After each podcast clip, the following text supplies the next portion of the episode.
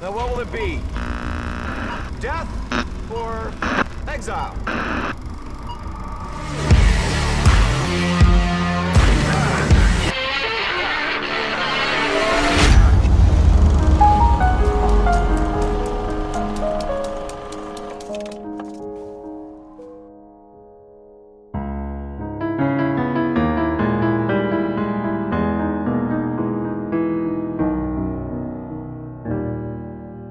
Hello, everybody. My name is Chris, and welcome to this special new segment of the Film Exiles podcast, where we are going to place various topics such as cinematography, directors, musical scores, or composers, just different aspects of film in the spotlight, so that we can kind of you can figure out our tastes and also we can learn about film ourselves. Um, I think some of the best ways to, to learn about different aspects of film is to discuss them. And rather than just doing a, a review on each particular film, I think it's kind of nice to broaden our horizons sometimes. So, in our first episode, we are going to put 2019 in the spotlight, specifically our 10 favorite films from the year. And I'm very happy not to be doing this alone. I'm joined by my friends and my fellow film exiles. First, Lupe.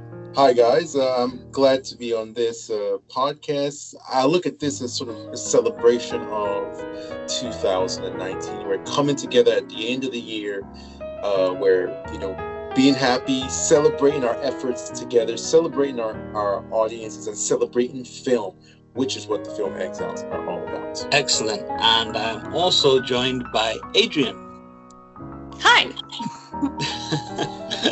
Short and sweet.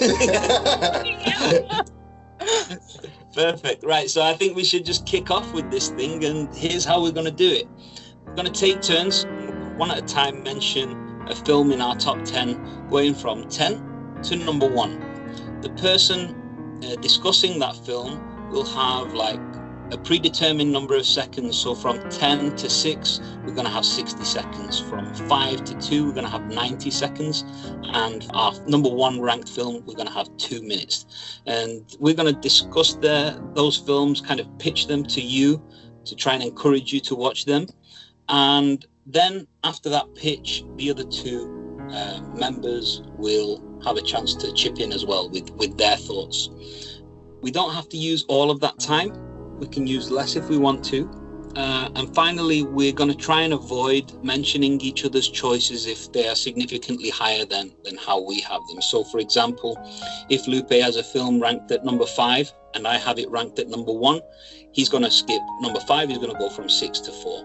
And hopefully, we will have a nice uh, list at the end, and we can even compare them and see what we think of each other's lists. So I think I may as well kick it off with my number 10 ranked film, and that is Terminator Dark Fate. Terminator Dark Fate is directed by Tim Miller.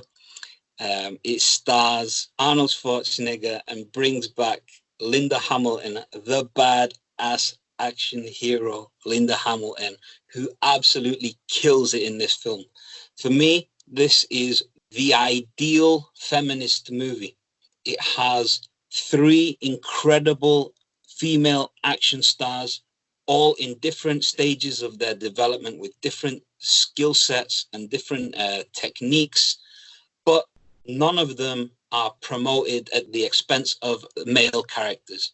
The screenplay is written by David Goyer, Justin Rhodes, Billy Ray, and it is produced by James Cameron. This is the first time he's returned to the Terminator franchise, and I absolutely loved every single decision made in that film. That's my 60 seconds. what do you think? Um, personally, it's not that high up on my uh, top 10 films. Um, I'm I'm a somewhat of a Terminator fan. Terminator 2 is my favorite movie of all time, but there were some decisions made in this film that didn't sit well with me for the franchise. But overall, it's actually quite an enjoyable film. It's it's very contradictory to me, and that's where I stand. Adrian, any thoughts on Terminator? Have you seen it? No, I'm not really a Schwarzenegger fan, so I haven't kept up with those films. Nope. Sacrilege. Adrian, it's your turn next. Okay, well, um, I'm going to skip my number 10 because Lupe has that higher up and jump right to my number nine, which is Maleficent. Um, Mistress of Evil, this was the sequel to the, the first one. And um, I had high hopes for this. I love the fairy tale films. Um, I was ov- disappointed with the story overall, but I still love Angelina Jolie as Maleficent and the world building with the Moors and all that kind of thing. So I still love the the visuals of that. So I think it's worth a watch. Brilliant. Didn't even need 60 seconds there. Um, Lupe, have you seen Maleficent? I have, and I, I, I quite agree with Adrian. Everything she said is quite on point. World building, uh, the visual effects, costumes, production design. I like that they expanded um, her species Mhm. out and they had a little backstory and more characters. But then the story is not very strong. Um, and there are some relationships that just don't, you know, work very much. But Adrian nailed it. It's a it's a good movie, um, but it's not the greatest thing ever. Uh, I loved the first, well, not loved. I really, really liked the first Maleficent film. but I have yet to see the next one. So we're going to go on to you now, Lupe, which right. your number 10, I believe. My number 10 movie is Parasite. Parasite, directed by Bong Joon Ho. Bong Joon Ho is a uh, Korean uh, director, uh, does a lot of critically acclaimed international films. And I mean, this film is just mind blowing. The layers and the levels to it. Like, this is prestige, intelligent, intellectual filmmaking at peak levels. Forget the fact that it's not uh, an English, you know, film. It's you know a foreign language film. You still get every single tense, terse, inciting, striking political message that the that the film you know gives, and it, it's about class warfare, something that's very prevalent in uh, politics worldwide right now. this is my number ten, so imagine what the rest of my list is going to be like. Lupe, uh, Lupe, that's a great pitch. Um, I haven't seen Parasite yet, um, but I'm definitely going to do so on your recommendation. Adrian, have you seen it? No, I haven't, but that's a pretty ringing endorsement. Excellent, excellent. Right, so I believe it's my turn with my number nine uh, ranked film of the year. And it's actually a film that I reviewed with Manu earlier in the year in a really in depth uh, podcast. It is Long Shot. It is directed by Jonathan Levine and it is starring Charlize Theron and Seth Rogen. They are put together in a romantic relationship which under normal circumstances you could not believe humanly possible but the way this film works it just they nail it you you believe that this woman and this man could be together and it is i i went to the cinema that day and i watched three other uh, two other films and this was my favorite and it was my least anticipated of the day i highly recommend this romantic comedy to anyone and o'shea jackson jr is a beast All right. Well, I personally, um, I saw this film with you. Like Yeah. we went to the theaters together that day, um, and I think you're underselling it. To be sincere, like your pitch is not even strong enough for how good this movie is. Because, as you said, it's one that came out of left field. We weren't expecting to like it that much. One, the chemistry between the two leads, absolutely incredible. This sort of mismatched couple, uh, yin meets yang, you know, oil meets uh, water kind of thing, just gives amazing chemistry and at the center of the film is is this lesson of regardless of the physical or the social status or class or personality at the end of the day political love political persuasions persuasions or whatever love is a metaphysical thing that transcends all of that and it's a beautiful message and it's a beautiful film heartfelt funny all that good stuff adrian have you seen long shot I haven't, but I um I thought the trailers were hilarious and it just has gotten lost in the shuffle. I haven't gotten to it. Well, now you have an excuse to watch it. right. So, Adrian, I believe it is your turn to give us your number eight.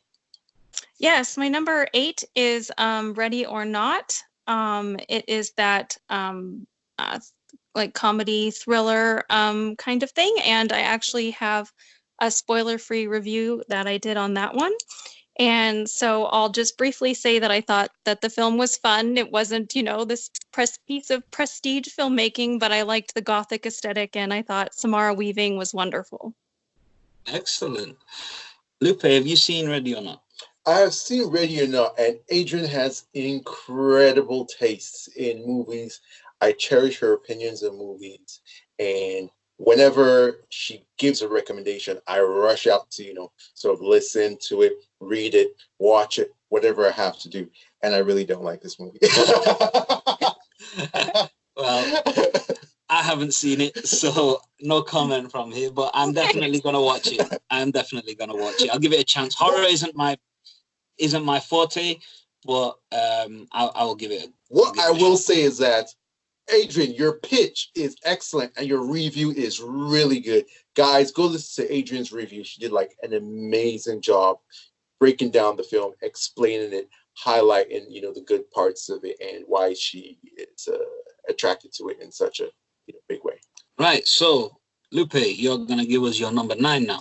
So my number nine movie is Cold Pursuit. And uh, Cold Pursuit is a Liam Neeson movie, and it kind of got lost in the shuffle this year because he entered some hot water with some comments he made that were anti-Me Too, and he just got canceled. And but it's an excellent movie. Uh, was that? Is it? Um, anti. It was a, a racial thing as well. Yeah, it was. It was. Oh my goodness, the, the dude just—he's really an old school guy. He comes from uh, the, the north of you know Northern Northern Ireland. Northern Ireland, and you know he just put his foot in his mouth. But the movie's really good. It's like a quirky action sort of noir film with dark comedy elements to it. The final shot is one of the most memorable final shots ever. It's like the type of movie where something serious is happening and then something weirdly dark just happened. It reminds me of, a lot of like Coen brothers type stuff, like uh, No Country for Old Men or like Fargo, those type of. Uh, it's it's a hidden gem and it's definitely number nine on my list. Okay, I haven't seen it. Um, I am gonna be honest. I'm not the hugest Liam Neeson fan. I I feel like after he did the um, those films Taken. with the, the Taken This films, movie's not nothing like Taken. Did I did I forget to say that this movie's nothing like that? It's not like an all-out action man Right. movie. It's not. okay, but that's the impression you get from him because a lot of his films since Taken Are are, similar. are similar to that. So whenever I think Liam Neeson now, uh, I I'm quite uh, trepidatious. I'm I'm not very keen on following up. But if it's not like that, um, he's a tremendous actor, so I, I might give it a shot. Adrian, have you seen Cold Pursuit? No, I haven't. and I don't even know if I've seen a trailer. So I'll Hmm. get on that. yeah, they squashed the marketing for it. Once he got in hot water, it was it was no, you know, it, there was no use for them to market it anymore, you know, because already the the tide of public opinion was fully against it. So that was going to be money down the drain and just got lost in the shuffle. Cool, cool. Right, so I'm going to give you my number eight, and this is a number eight that many of you won't have seen. It is City of Lies. It was actually um, screened in 2018 at film festivals, but was um, only released in Italy. Uh, for some reason, uh, this film has been banned from the US and other markets. Um, the reason being it is a film that uh, looks at the murder investigations of Tupac Shakur and the notorious B.I.G. These were two rap stars of the 90s who both died within like something like a year of each other um, from uh, they were hits Yeah, they were um, assassinations and both you know very similar circumstances gunshots uh, while they were in the car and the the sad thing is these two guys were so talented um, but this film centers on the investigation it stars johnny depp and forest whitaker and it's directed by brad furman and it really gets into the nitty gritty of how these crimes would, uh, took place, specifically um, the murder of the notorious B.I.G. You can find it online. I highly recommend that you do so. If you're in Italy, you won't have a problem finding it.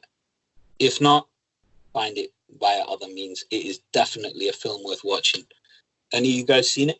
No, I, I haven't seen it, but it sounds very interesting. Um, the questions I will have will be uh, obviously with Johnny Depp, his acting is uh, is all over the place. So the question is, does he take this one seriously, or is he all over Very the place? and- seriously. okay. Very seriously. And my, my other question uh, would be Is this more conspiracy theory? Why was it banned? Is it because they they spun the truth to make it more entertaining? What's going on with all those things? And, and that's what I'd like to know.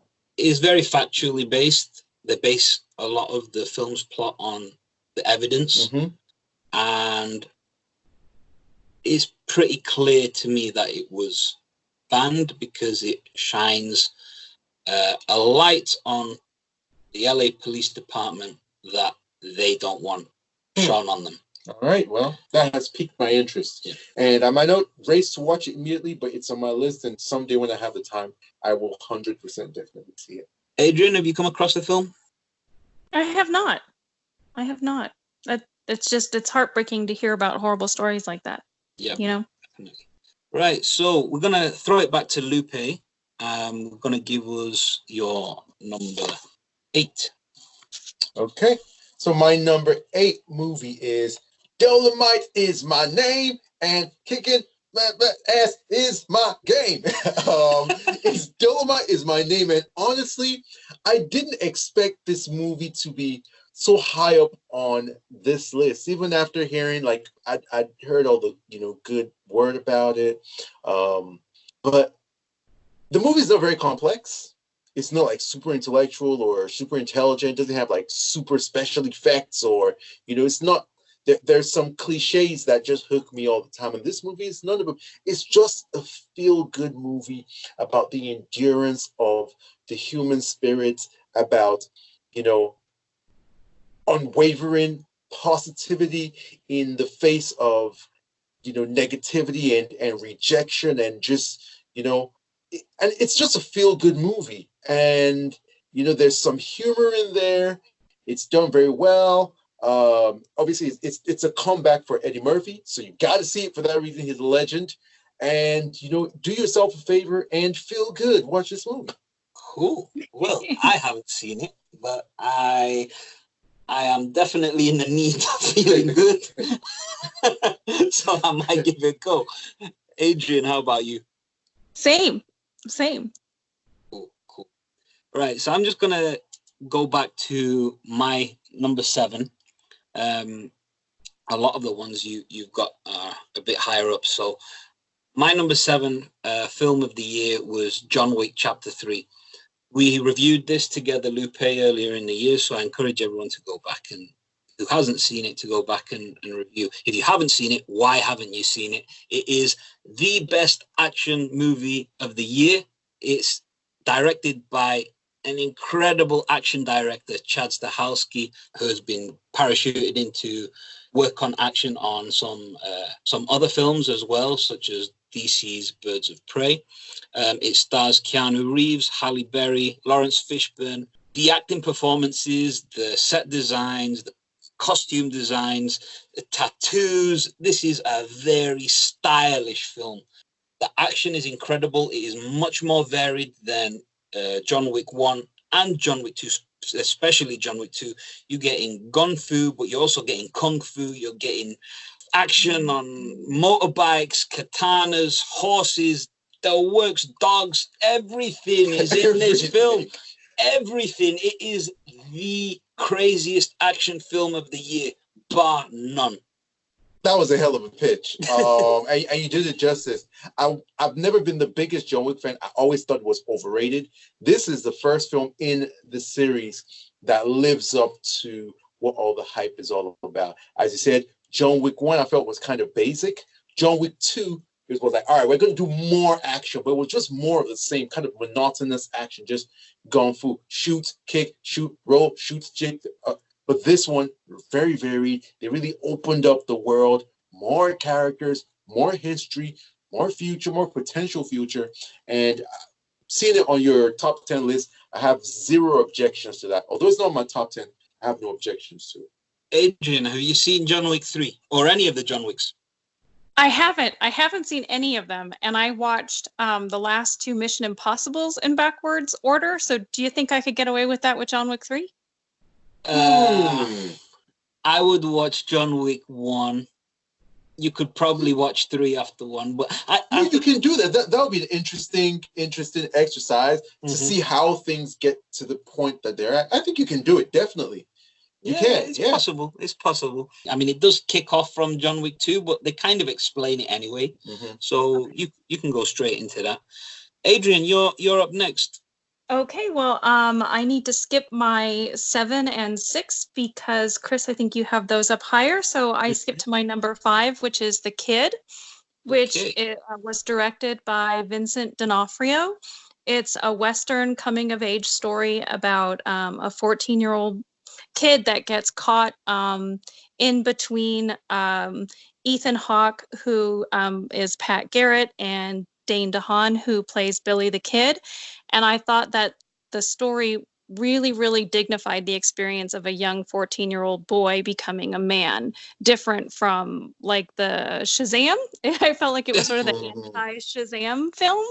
Um, you know, and without, you know, not taking a 14 year old maybe as- seriously as it could. So this is like in the real world between these like um, you know, outlaw and the sheriff. So it's really about this kid Rio, Jake Schur, I think it is and um, his performance was really really great this is his first role and i have a um, spoiler free review also of that i really recommend that film Cool. I I actually just missed it. It was on television the other day, um, in the UK, and I caught the last. Uh, think I caught the caught the second half of the film, so I didn't want to spoil it. So I I decided not to watch it, and and but I did record it on the next pre on the next showing, so I will definitely go and watch that film. Lupe, have you seen the kid? Uh, well, for me, I haven't seen the kid. Um, I'm not hundred percent sure how I feel about. I mean, I've seen previews of it, and Adrian, you sell it extremely well, but I'm not too sure if, if I'm if I'm ever going to check it out. I have a lot of stuff on my my um to watch list, stuff that Adrian has put on there. So well done. Um, but this one, nothing about it really speaks to me yet. So we'll see. Right, so I'm going to give you my number six. My number six is a film that was shown at TIFF in 2018, but was wide released in 2019 this year. Um, it's a Canadian film, it's a romantic sci fi film starring Troian Bellisario of Pretty Little Liars fame and Patrick J. Adams.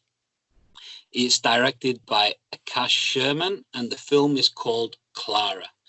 It's about um, an artist and an astrophysicist.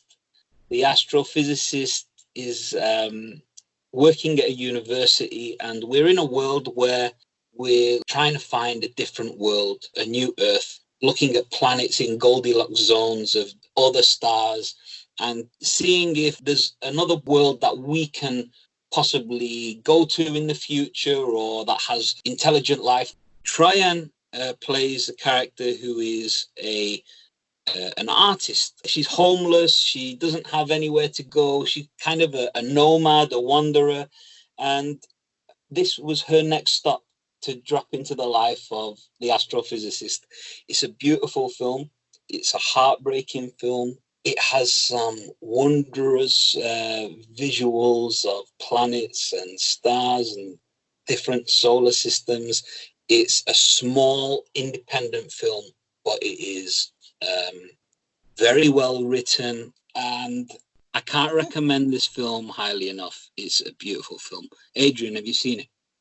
yes i did based on uh, your recommendation and i would echo everything that you said i thought it was you know was a, definitely a smaller film um, and um, and emotional and good Great. Lupe, has it piqued your fancy? Well, now it has. Um, it it it sounds good. Like I'm very surprised that I did hear you talk about it a little bit. Also, Mike Yeah. mentioned some things about it, but I've never heard any of you go into why. It's a typical independent film, very intimate. Okay. But I think Mhm. Which which I, which I like. If it's well done, if the Very cinematography is good, if the writing is good, um, then this is something that I will put on my list to check out in the future. It's a beautiful film. So, Lupe, we're going to throw it back to you with your number five. Well, uh, my number seven and number six are high up on your list, Chris. Uh, right. Guys, if you're listening, can you guess what my number seven and my number six are? While you all do that, racking your brains, my number five film of 2019 is Alita Battle Angel. Alita out, Army out there, can you hear me? Ah, let's go! Right, you've got 90 seconds to pitch this film to You know what? I, I really don't even have to do that much. First off, this is the CGI VFX champion of 2019, undisputed. Forget what you heard. All right. I don't care who the Oscar nominates or doesn't nominate. I don't care who the Golden Globes nominates or doesn't nominate. This is the most incredible CGI uh, job of 2019. Everything else comes in the second, third, or whatever. Who cares? Also, it's a heartfelt story. Um, great action. I like how seriously Robert Rodriguez takes, you know, the character, gives Alita her hero moments, really cool shots, cool like hero landing, hero flips, that kind of thing. Just a great story. And this a film that really does anime justice. Anime has had a torrid time trying to translate to live action, and sometimes it doesn't. Maybe the language barrier, the cultural barrier, but Robert Rodriguez did a really, really, really good job bringing Alita to the screen, and I'm with the Alita Army, hoping for a sequel. Um, I think that this movie deserved a lot better than it performed, although it didn't do badly at all, um, critically or um, financially. So, well, that, that's my pitch. Alita is number five. I don't really have to even like sell it. I just have to celebrate. That's it. Adrian, give us your thoughts on Alita. I, d- I did see Alita, and um, the CGI in the world is really interesting. Um, uh, but it didn't speak to me on the level to induct me into an Alita army. But I wholly support everybody fighting for what they want. But I just I didn't I don't know. It just didn't speak to me in that way. Yeah. Um, I watched this with you, Lupe. I don't know if you noticed, but at some point of the film, I actually fell asleep. because you have narcolepsy. and and I, it wasn't for long. It was like a, a five minute It's drift because away. you have a And, sickness where you and, sleep. and, and the thing Uh, yeah, you- and the thing that woke me up was when she busted that guy in the eye and said, "Fuck your mercy." yeah. I was like, what? What, what, what film am I in? Where did that come from? No, um, the film is technically incredible. The artistry in it is fantastic. The world building is brilliant. I have to be honest, the, the character didn't intrigue me, the lead character, and the story I kind of found a, a little bit boring. Um, that's just me. Uh, it's not uh, an insult of anything. I, if people liked it, I understand completely, and obviously, I support anyone trying to fight for for the things they love. And if they want a sequel, that's great. But I probably won't go and see it. The Alita army will descend upon you. we will blot out the sun with our arrows. then we will fight in the shade. right. I'm gonna give you my number five. I have 90 seconds to sell you on once upon a time in Hollywood. Quentin Tarantino did something incredible with this film, in my opinion. He brought together his universe and his film universe. He showed how his real world interacts with his movie universe, which is a universe within a universe. Very Inception style when you think about it. What what he's done, um, the performances by Brad Pitt, and Leonardo DiCaprio are really good. I mean, Brad Pitt did a, a great job. He's the main lead of the film, in my opinion, but um, Leonardo DiCaprio gave one scene in his trailer, which will stay with me forever. It's a scene where he is disappointed in his acting quality because he he failed uh, to remember a line earlier in the film, and he really chastises himself. But he does it in a in such an incredible way, and he psychs himself up like he's a sports star at uh, halftime, and he's and his team's losing, and he's really psyching himself up. And then he comes out. He's an actor giving an actor's incredible performance, if you know what I mean. He just blew my mind in that, what was it, two minutes of film. Film is beautiful, um, sets and costumes. It really transports you into Hollywood of the 1960s, uh, 70s, that period. Um, I think it was fantastic, and I encourage everyone to go and see Once Upon a Time in Hollywood. Lupe, have you seen it? Yes, I have. And Once Upon a Time in Hollywood um, would qualify as an honorable mention. It almost made the top 10, but couldn't crack it. Um, for me, I think the filmmaking is impeccable, dialogue impeccable, camera work impeccable, musical score impeccable, soundtrack choice impeccable. I mean, this Quentin Tarantino guy is going places. he can really be somebody in movie making.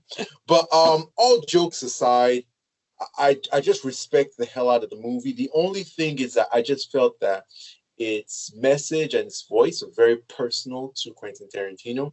I think a lot of people may not realize that this film is also him sort of dealing with his own mortality as a filmmaker in terms of you know how although his films are still relevant as we can see it's an award buzzy film um it's sort of how th- he's looking at is is time passing him by with franchise films and VFX films and you know Hollywood goes through eras and he's questioning if an era is passing him by but it ends on a hopeful note obviously mm-hmm. and for me personally it was kind of a little bit boring just because the subject matter doesn't speak to me. I'm not questioning my mortality in, in any of those ways. Uh, you're a spring uh, chicken, man.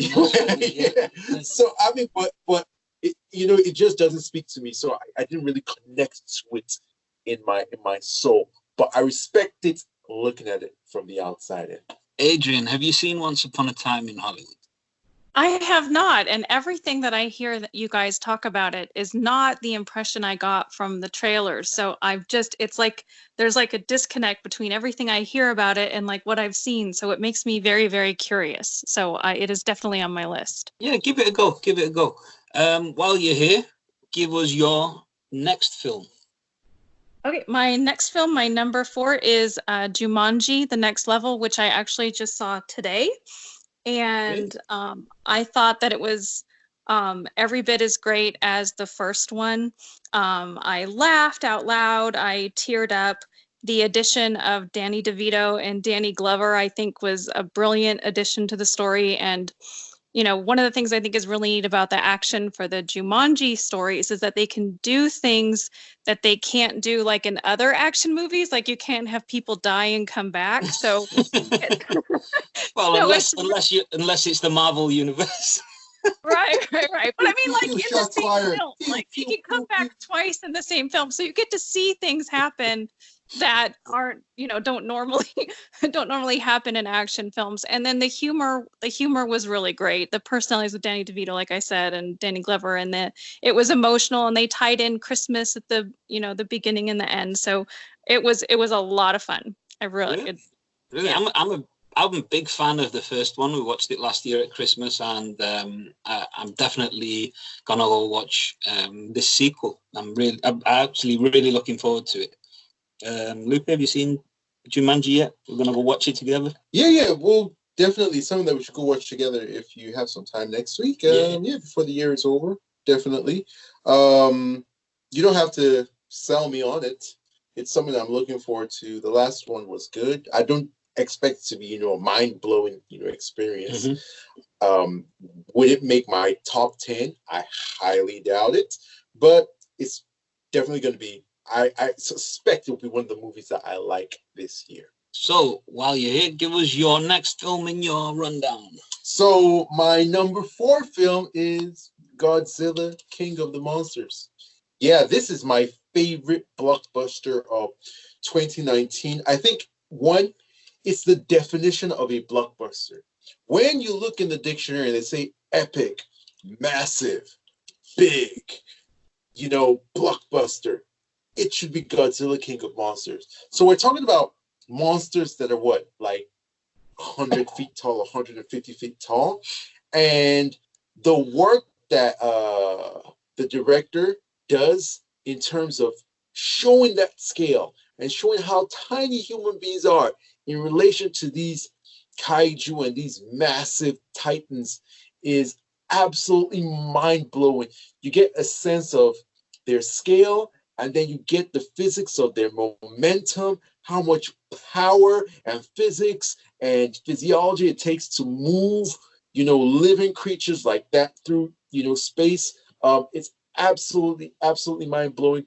It has some of the most incredible action scenes with a lot of elements come into play, you know, in snowy environments, in, you know, hellish landscapes, you know, in water environments. And also, they brought a lot of mythology into it, which I thought was really freaking amazing. Really tying it into old mythology and bringing this sort of spiritual nature to it. It's just an incredibly well made blockbuster, and it's number four on my list. So we reviewed this together. Yes, we do. Um, you can check through our back catalogue. You, you can find us our spoiler-free review, I believe, at the time. My thoughts on the film. I have seen it again since, and my thoughts haven't changed. I really enjoyed the film. Um, the the action and the the monsters and how they did all of that was brilliant. I really enjoyed. It was a visual spectacle. Um, the cinematography is fantastic. The accuracy in terms of um, how things look underwater, how things look with dust particles around you when buildings collapse, and all of that stuff, fantastic. Um, the story I thought was good. I think it had some elements that were completely unnecessary. Um, the human characters, the family were completely unnecessary, in my opinion, and they should have focused really on um, Ken Watanabe. But that's because I'm a Ken Watanabe stan, so maybe that's why I wanted. But he he he brought heart to that film, and yeah, I, I thoroughly thoroughly enjoyed it. Uh, Adrian, what did you think of Godzilla King of the Monsters? Um, same thing. I think it's um, you know, if like the rewatchability factor for me is the visual stunning um, cinematography and the scale of these monsters and that kind of thing. It isn't really for you know the story. Like that's definitely secondary. I would watch it again just to see, just to watch, um, you know how like that that scene with Mothra and the wings. It was just Oof. amazing. So yeah. Stunning, stunning. Okay, so now I'm gonna give you my. Well, I can't give you my number four because Lupe, you've got it a bit higher up in your list. So I'm gonna give you my number three. My number three is a film we reviewed together. It's an independent film, a film directed by Casey Affleck, a director definitely to keep your eye on. He also stars in this film with uh, young actress Anna Pniowski.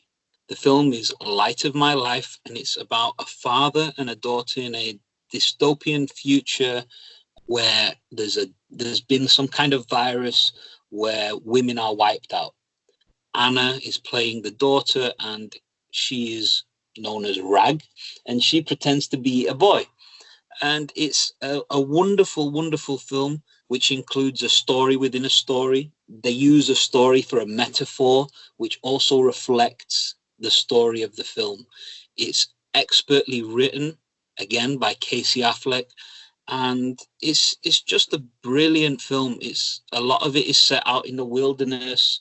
Some some scenes are in the snow, in the forest, um, in hilltop houses. You get like different kind of situations, a lot of calmness, but then when the tension increases with people um, approaching, uh, you really get this kind of uh, nervous tension as a as a member of the audience just watching this thing. Like there's parts of the film where um, bandits come to kind of try and take the girl away or to steal their belongings, and you get so tense, so nervous for this father and daughter. It's incredible. Like I said, it's my third favorite film of the year, and it is definitely, definitely worth a watch. It's a it's a intellectual film. It's not a a box office uh, kind of film. It's not a blockbuster.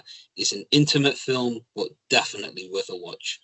Lupe, you saw this film with me what do you think of it? And I think you have it uh, in your top 10 as well. Yeah, so Light of My Life is also my top 10. It's right behind Alita. Alita was number five, um, and it's number six on my list. And it's an excellent film.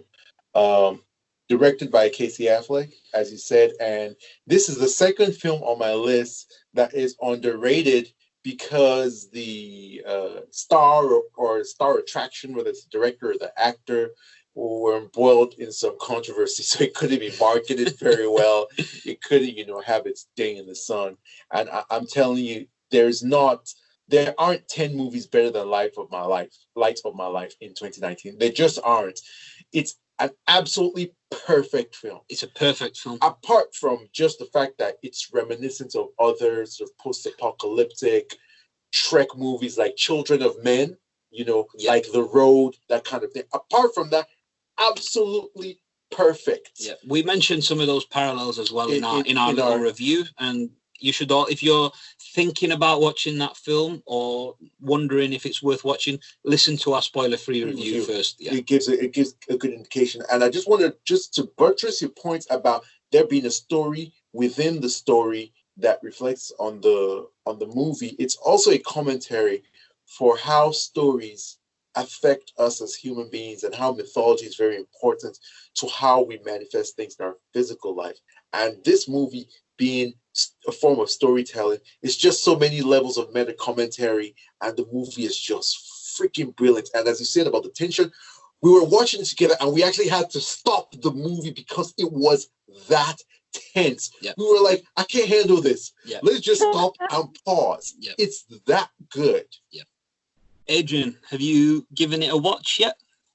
I have not, but you sold me when you talked about the commentary on the storytelling, and when you were talking about the um, the action, and the tensions. I got like a flash of War of the Worlds kind of feeling, um, but I will definitely check that out. Definitely, definitely worth a watch. And while you're here, why don't you give us your your next film in your rundown? Okay, my my next film, my number three is Ophelia, which when I first heard about it, I I was like, oh, I need to check that out, and then forgot about it, and then it was like, oh, did that come out? So I um, rented it, and it is directed by Claire McCarthy, and it's essentially um, Hamlet told from Ophelia's perspective. I'm not an expert on Hamlet at all, so I wasn't nitpicky about, you know, how close this paralleled Shakespeare or anything. I just took it in as a film on its own and I really enjoyed it. The costumes were beautiful, the sets were beautiful. It stars Daisy Ridley and Naomi Watts, who were wonderful. And um, in retrospect, like the story borrows some from Romeo and Juliet to make more um, uh, of the romance between Ophelia and Hamlet. So, but I didn't think about that while I was watching it. I was just absorbed in it and I really loved the ending. So well, I, I, haven't seen the film, but it, it looks like a beautiful period piece. Uh, I am partial to the odd period piece, so I'll I'll probably give it a watch. Lupe, um, have you seen it? I haven't seen it, but you guys know me very well, and how much I absolutely love, love, love, love, love period pieces. That's a lie. I do not like period pieces. So this one, this one will be a miss for me. Period pieces you got to be doing something different for me to to be drawn to it. I think most things that have that period piece feel that tend to like tend to be like maybe like fairy tale or fantasy. Mhm. You know, if you can, can weave that in there, you know, then that can draw me in. But period piece is just not my thing. Okay. Well, I'll definitely be giving it a watch. I'm raised in the UK, and we we have period pieces on all the time on television. So, Period piece so for I'm, tea. I'm, I'm, yep. so I'm, I'm quite partial to one. So I'll, I'll definitely give that a go. Uh, Lupe, while you're with us, give us your number three, I believe, right? My number three, ironically, is Triple Frontier. Yes, this movie was one that was long in the making. It went through different iterations of script, had so many actors and directors attached to it. Finally, Netflix picked it up and Netflix put it out. And I am so disappointed in humanity for the fact that this movie is not raved about so much. I mean, maybe because of the names attached and the genre, people expect it to be some sort of action heavy, Mm-hmm. you know, blockbuster type of film. It's rather slow moving, contemplative, meditative, and there is a lesson in here about greed and about the darkness in us and the love of money and um, there's also something about brotherhood there's also you know stuff about how we treat our warriors in, in society and people who fight our, our battles for us fight those dark things that we personally don't want to you know um so it's it's actually a very thought-provoking movie very moody very atmospheric. It's one that i've watched again. Obviously the actors you know ben affleck um uh garrett hedlund um pedro pascal um i mean just charlie hunnam oh, It's an all-star cast. It's an all-star cast and it's an all-star movie, and it's one that I soon won't forget. And as I said, humans, I'm very disappointed in you guys for not giving this movie the props that it deserves. No, the the reason I haven't put it in my top ten is nothing to do with the writing or the acting. I think it's all brilliant. Uh, the story is fantastic. I agree with everything you said. I have an issue with how the film looks. It really, really bugs me. Um, it spoils it for me because when I watch a film, I want to feel like I'm uh, in a fantasy. Like I, I don't want it to feel as real as it did. And I can only attribute that to The the, the choice of camera, Yeah, yeah. the director, and the cinematography involved.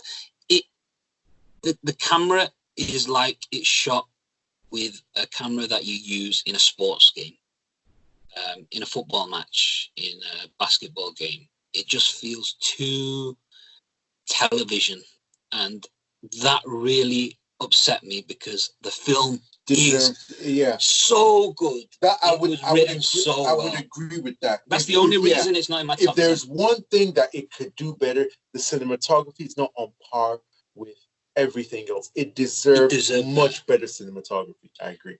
Adrian, have you- have you seen Triple Frontier? And if you have, how how did you feel about it? If not, will you watch it? Um, I I did see Triple Frontier and I really enjoyed the watch.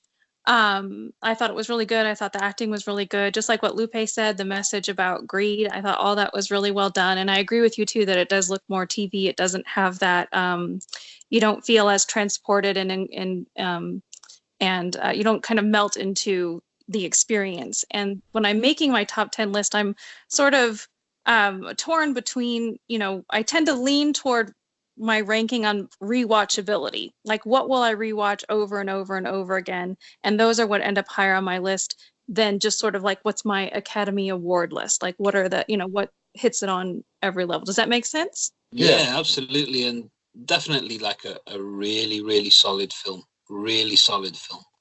Um, so I think the time has come to get down to our top one and two films. Um, I'll go with my number two film of the year. This was a real, real close call for me. And in the future, it might switch with my number one. My number two film of the year is The Irishman. We'll never get a film like this ever again. Martin Scorsese, Robert De Niro, Joe Pesci, and Al Pacino all collaborating on this three and a half hour masterpiece. The film includes incredible visual effects um, for the most part, especially on Joe Pesci and Al Pacino. It's incredible to me that this film was not willing to be taken up by a major studio. It's a real indictment on where Hollywood is right now that this film nearly didn't get made. Um, the film is an adaptation of the memoirs of Charles Brandt. I heard you paint houses, and it is to do with the mysterious disappearance of Jimmy Hoffa, a union boss back in the day, and the interactions with the mafia, the, the Italian mob. The film is just stellar. Acting performance is incredible. Um, I was lucky enough to watch this film on a preview back in October, and I just really wanted for six, seven weeks to talk to people about this film, but I really didn't want to spoil it for anyone. Um, now that people have seen it, I'm just delighted to be able to to discuss this film with everyone. It sucks you in. It's you you feel compassion for these terrible, terrible people, and when you feel that compassion out of the blue, bang, it hits you with their raw aggression and vile behavior.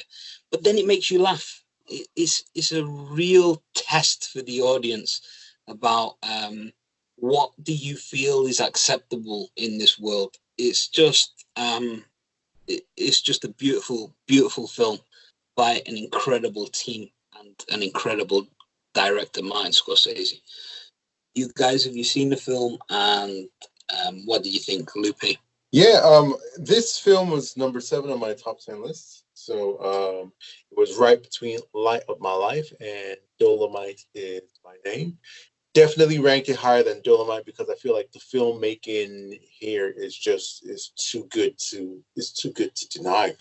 And that's it's some Scorsese, a master, like one of the if when there's a Mount Rushmore of filmmakers, he, he's on there, and this film shows it. It's three and a half hours long, and very easy to watch through the Yeah. entire three and a half hours Did not feel like that. in one go. Um, it's very similar to Once Upon a Time in Hollywood in many ways, in terms of the message, in terms of a filmmaker dealing with mortality.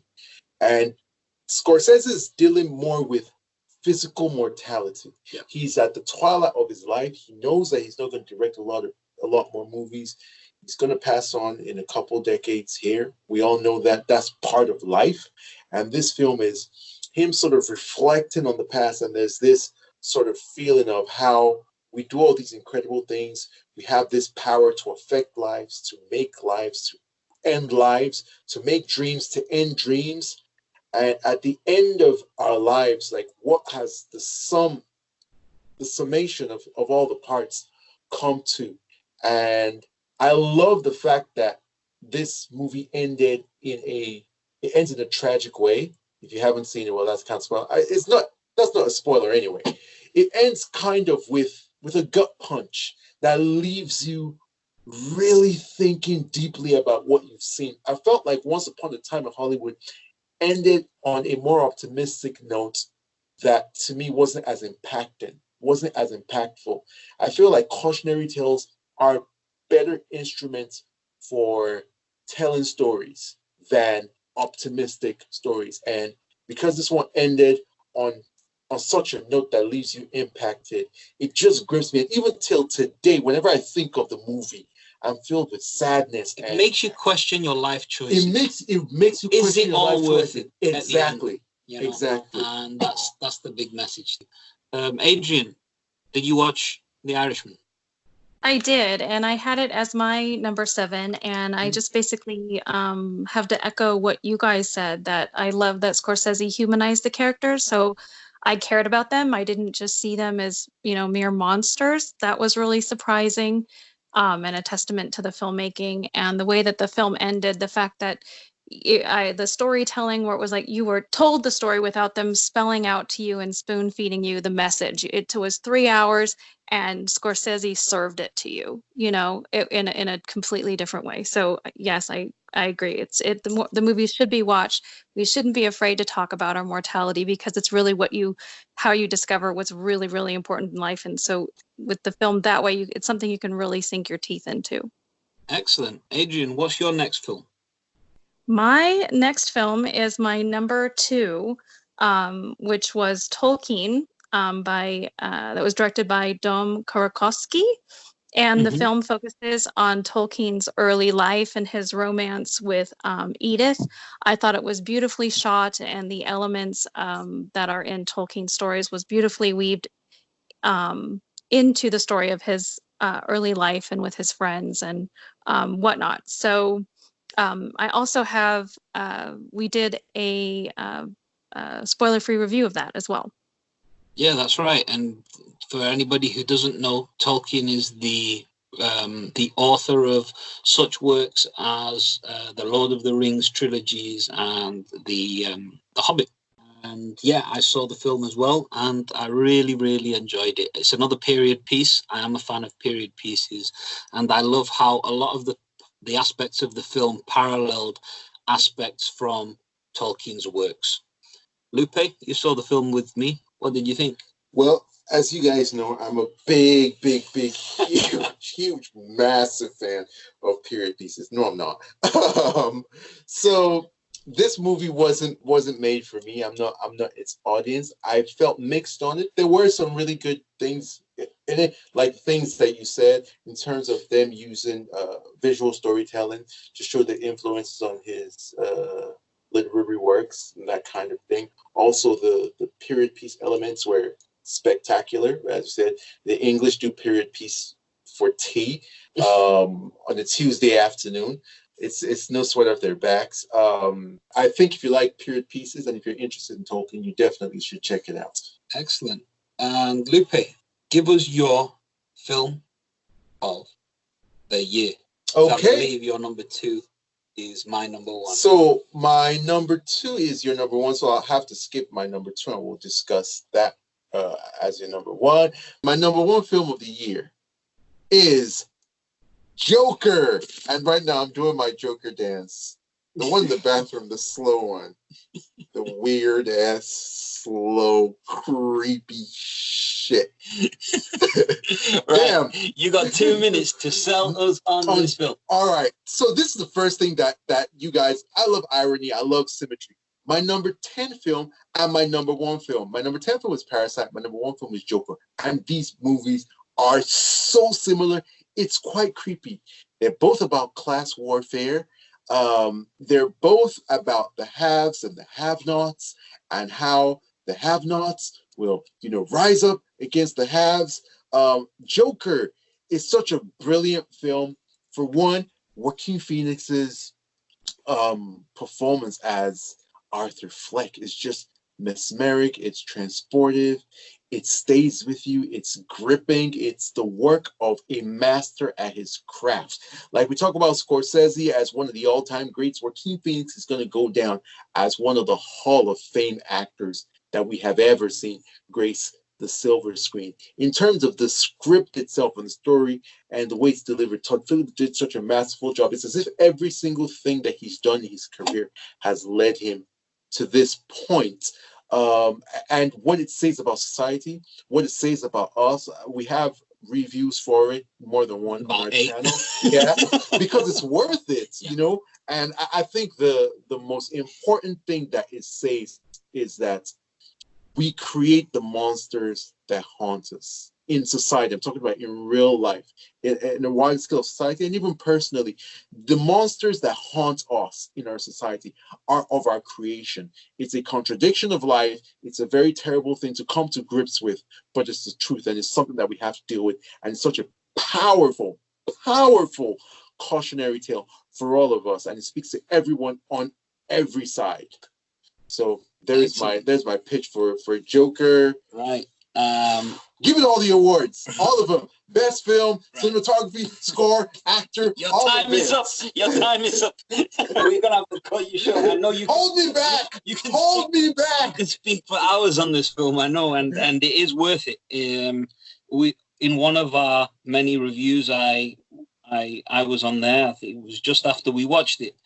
Um, I've seen it since again, and my thoughts on it haven't changed. It is a fantastic film. It's in my top ten. I have it at number four. Um, the score of this film is stellar. It is one of the best scores of the year if not the best. Uh, it probably should win the Academy Award. The acting performance of Joaquin Phoenix is incredible. The direction of the film, the cinematography, the actual the color grading is very unique. It's very, very interesting choices they they made for the color grading of this film. Very, very like greeny, green colors. Um, brilliant. Lots of Easter eggs in the film as well. Um, if you're a DC fan, you'll see lots of little nods and hints towards other um, DC properties, films, comic books, etc. Yeah, I would. Before you go on, I'm gonna say that in my entire pitch, I never even mentioned that it's a comic book movie. Yeah. I mean, it's not your typical comic book movie. It's unlike any other comic book movie. So I really enjoyed the film. Like I said, have it at number four, and would recommend it to to anyone. It's a fantastic, fantastic film. There is a descent into madness, um, but the journey is is um, Ooh. it's full of not just misery. There's actual joy and comedy in there as well at times, and I think it's a really well balanced, uh, really well balanced film. It's it's an excellent film. Adrian, have you seen Joker? I have not seen Joker yet, and so don't get me. but um, I I have read a lot about it, and I read some leaks about it, and I have a lot of respect for it. I think I just haven't wanted to sit and watch the descent, and I mm. have a background in psychology, so I think that you know what I what it brings out the counselor in me. You know, like I I, I, I you know I want to like do something about that, and so it's a it's a bigger deal for me to emotionally sit through that. I think it's a different experience for me. I So- can. I can appreciate that. Excellent. And Adrian, let's round this off with your number one film of the year. Okay, well, as the fairy tale um Enthusiast. Our fairy tale Uh, queen. I'm sort of embarrassed to say that my my my favorite film I think is Aladdin and I say that I think because I I don't necessarily, you know, have the film up on a pedestal as like I think it's this great great great great piece of art or anything um or as serious as some of these other films, but it is a film that I will I know that I'll rewatch over and over again because of the music and because I do love fairy tales in the world and I think that what Guy Ritchie did um, to flesh out, you know, and add more um, than the animated film.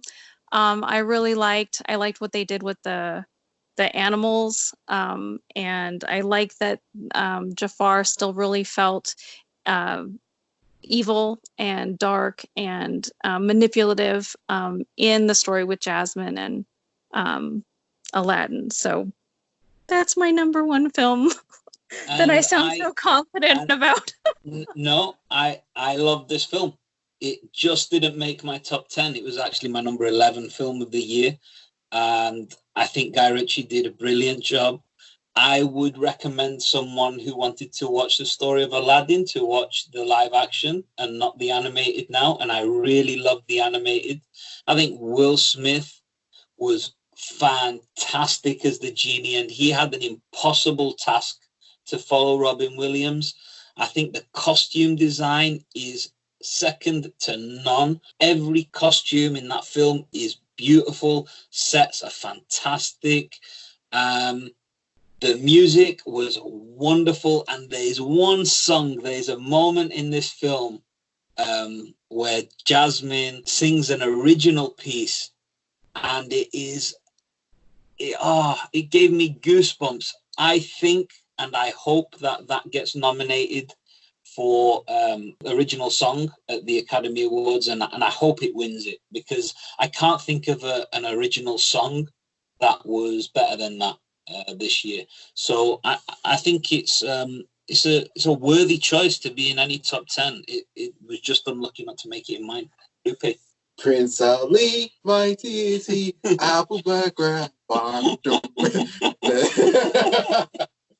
um, Aladdin. Woo. hmm, how do I dip my toe into this? It wasn't my favorite film of the year, obviously.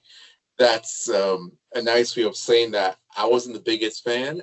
And the reason why I wasn't the biggest fan are for reasons that go beyond the movie, if that makes sense. A lot of the background stuff. So, for example, Guy Ritchie is one of my favorite directors ever. Like he's in my like top top four, top five type of thing. And um, I just felt like this wasn't a very Guy Ritchie movie. So that kind of affected my viewing experience. And I'm not the biggest fan of fairy tale movies or Aladdin itself. So there was also that sort of like working against it for me. But I one thing I, I love about Adrian bringing this up as a number one is that our top 10 is all about how movies make us feel personally. It's not about how it makes other people feel, other people's appraisal. It's our top 10. It's a personal top 10, and it shows a lot about our character, shows a lot about who we are, and the different things that make us tick. So I'm actually like quite glad that, you know, we're able to have, you know, Aladdin as number one on Adrian's list. Uh, brings like real color and real personality to our top 10. Yeah, and we we've all got pretty much different top 10s. I mean, there's some overlap, obviously. Um, because there's some incredibly great films that we all agree upon. So my number one film of the year is actually a film you had at number two, Lupe, and I believe it's in your top ten as well, Adrian.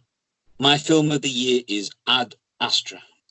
It is a sci-fi film starring the incredible Brad Pitt, who I would nominate for an Academy Award for lead actor eh, on this performance. I mentioned earlier that he he gave a great performance in Once Upon a Time in Hollywood. This is much better. The film is directed by James Gray. It is the most beautiful film of the year. The film is shot entirely on photochemical film.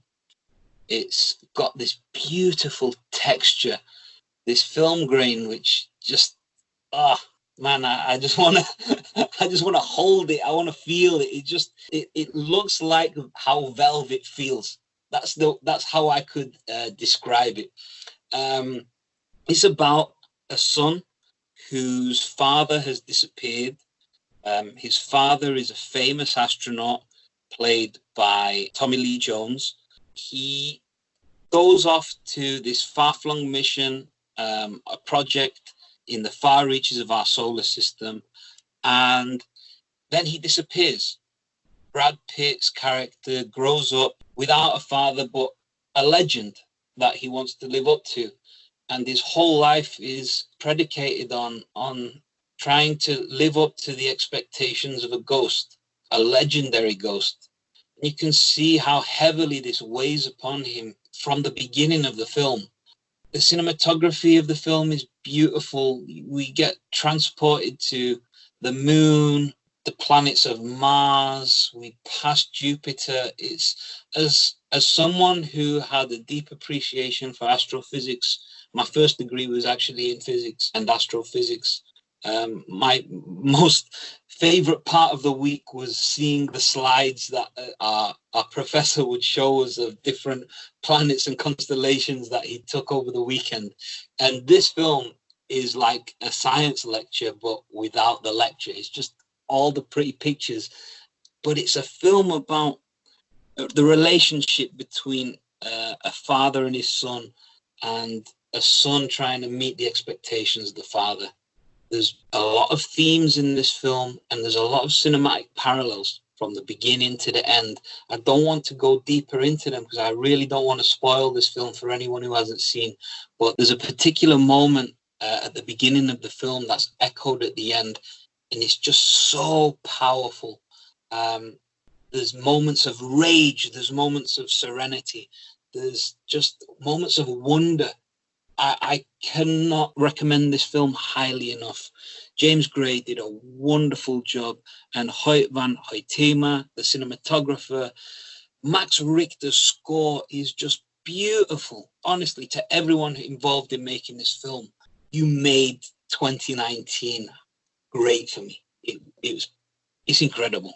Um, Lupe, how how do you feel about this film? Yeah, we we saw this movie together, and in incredible fashion.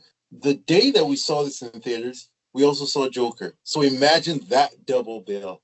And I echo everything you, you said. You haven't overhyped it, haven't said anything that's out of bounds or, you know, said the most. You know, this film is absolutely stunning. I am shocked that it's being shut out of awards contention. I'm absolutely stunned, shocked, appalled. It's my number two film on my list, just right on the coattails of, of Joker nipping at its heels. The most beautiful movie of the year in terms of the musical score. It's second to Joker, Yeah, right on its that. heels. I'd agree. Um, and it has a powerful, has several powerful and beautiful messages. So you mentioned the relationship between fathers and their sons. That it, there's a powerful message there. I don't want to spoil it for anyone that that hasn't seen it, but there's also a message about our connection as humans, you know. And there's this thing about you know how we we always are looking for okay where are the, the next plans? How are we going to go you know to this plan? How are we going to go out there? But the message of this film is that Look what's here. look at what's here. The connection that we need is right here. And in this film he takes his epic journey out into the stars just to find out that back home Is everything. is, is everything that he needed and it's it's so beautiful like it I, i'm getting chills on my body just thinking of how well this story is is is told how beautifully it's portrayed brad pitt's acting in this remember you took in our in this podcast you've talked about leonardo dicaprio's tour de force performance in that Mhm. scene where he's all fire and brimstone this is a cool performance This is It's- the opposite, is the opposite but of equally that but equally as great. It's filled with so much nuance. There's so much quiet, so much stillness, as you said, serenity and tranquility in his performance. And you see a master at his craft, you know? Just, uh, I like, I'm speaking about this as if it's my own movie and I'm pitching it, but it's because this movie is, it really is that good. Adrian, give us your thoughts on Ad Astra. This um, genre or subject matter, like an astronaut, like even if I'm fascinated with the stars and space, I have no desire to go. None. So films like, you know, First Man and Gravity and even Interstellar, I wouldn't have watched if it weren't for it being Nolan. So I only picked up um, this film because of your recommendation. Um, and I, it is beautiful. Like, so I, I have no interest in going to space. And I, the, the part where they were like driving on the moon, I don't have to Oh. go now. Yeah. it feels like you were there, right? yeah, it was just, it was just beautiful. And you know because like the my experience watching the film is i feel suffocated i feel the void of space so i Mhm. have no desire to go so the fact that the film then shines the light on the human relationships and all of that kind of thing. I like the pace of the film and i like the depth of the film and i like the honesty of the characters. I like the raw honesty of the relationships and emotions you know in that void. Like when you confront the void or like we were talking before in the irishman confronting mortality and then you know to zero in on what's really really important um, that's my hook into the film Excellent. Um, just as a recap, my top 10 is uh, starts going from 10 to 1 Terminator Dark Fate, Long Shot, City of Lies. Number 7 is John Wick 3. Number 6 is Clara. Number 5, Once Upon a Time in Hollywood. 4, Joker. 3, Light of My Life. Number 2 is The Irishman. And my favorite film of the year was Ad Astra. Lupe, give us a reminder of yours. My top 10 were Parasites, number 9 was Cold Pursuit, number 8 was Dolemite is My Name, number 7 was The Irishman, Number six was Light of My Life. Number five was Alita Battle Angel. Number four was Godzilla. Number three was Triple Frontier. Number two was Ad Astra. And number one was Joker. And Adrian, give us a rundown of your top 10. Sure. My number 10 was Godzilla King of Monsters, then Maleficent, Mistress of Evil. My number 8 was Ready or Not. Uh, my number 7 was The Irishman, and number 6 Ad Astra. Then uh, The Kid, uh, Jumanji, The Next Level. The number 3 was Ophelia. Number 2, Tolkien, and number 1, Aladdin. Wonderful. So we have got a load of films that we recommend for you, the audience, to watch. Um, you've probably seen a lot of them through the year, and there's actually a few films that we haven't seen yet, but are anticipating from this year. Um, like 2019 has still got a few weeks to go. Um, I am waiting to see what they do with Star Wars: Rise of the Skywalker mixed bag with Star Wars recently, but a huge fan growing up of the original trilogy. I quite enjoyed the um, the prequels as well. So I'm looking forward to see what Chris Terrio does with um, Episode Nine. Um, you looking forward to any in particular? Um, I'm really looking forward to a lot of the Oscar, you know, worthy movies. I have them sort of queued up to watch. Mm-hmm. Stuff like The Fairway, The Farewell. Um, I haven't finished. Hustlers. See, I'm I'm really looking forward to 1917. Star Wars, like you. I haven't seen Jumanji, which is Yep. high up on Adrian's list. So there are bunch of films. We could only do a top 10 of films that we had seen. Yeah. And so this list it might change, you know, further in the future, and we'll keep you guys updated. But for now, I'm pretty happy with my list, and I don't think that my top two or three are definitely my top two is not going to change. Yeah. I, I really don't even care what any other film is like. There's no way you can be better than Ad Astra and Yeah. Joker. Yeah, I feel similarly. My my top five seems to be set in stone 2019. Adrian, is there any that you're looking forward to in the remaining weeks of the year? Yeah, I'm I'm also very curious to see how Terrio ties up all the loose ends of Star Wars, but And there are many. yeah. um, more than that, I'm really, really have gotten more excited about uh, Little Women with an incredible cast. It has Meryl Streep and Emma Watson and um, uh, I can't pronounce Saoirse's last name, but I know her first name. Saoirse And so that- Ronan. Saoirse Saoirse Ronan, yeah. And um, so I think that has the potential to be in my top five. Yeah, I, I, I, I definitely think that movie is right up your alley, without a doubt. And I'm hearing very good things about it. Um, excellent. And so that is our most anticipated for the remainder of the year. And that kind of rolls us into our second spotlight episode, which will come in a few days' time. We are going to give you our top 10 most anticipated of 2020. So we look forward to you joining us for that. Uh, it's been a pleasure sharing our top 10 with you today. Lupe, why don't you tell people where they can find you? You can find me on Twitter at Live Love Lupe. Talk to me about films. I'd like to know what your top 10 films of 2019 are. Tell me if you agree with any of my on my list. Tell me if you disagree. I love the conversation and I love the banter. So hit me up on Twitter at Live Love Lupe. Yeah, absolutely. And leave your top 10 list if you're watching on, on YouTube in the comments below. Um, Adrian, tell the people where they can find you. You can find me on Twitter at Truth Love Faith. And if you check out any of the reviews that we mentioned in this podcast, I would love to hear what you think about it. Definitely, definitely. Go back and follow all of our reviews of the year. If there's any films in this uh, top 10 that that you have um, have not seen and are wondering if they're worth watching, have a look at uh, our back catalogue of reviews. They're, they're there for all to see. Um, thank you for joining us in the spotlight.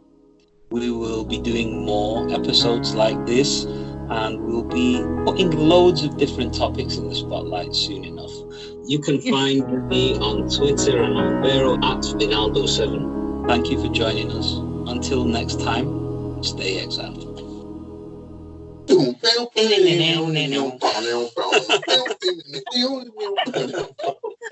That's the best. You should have left that.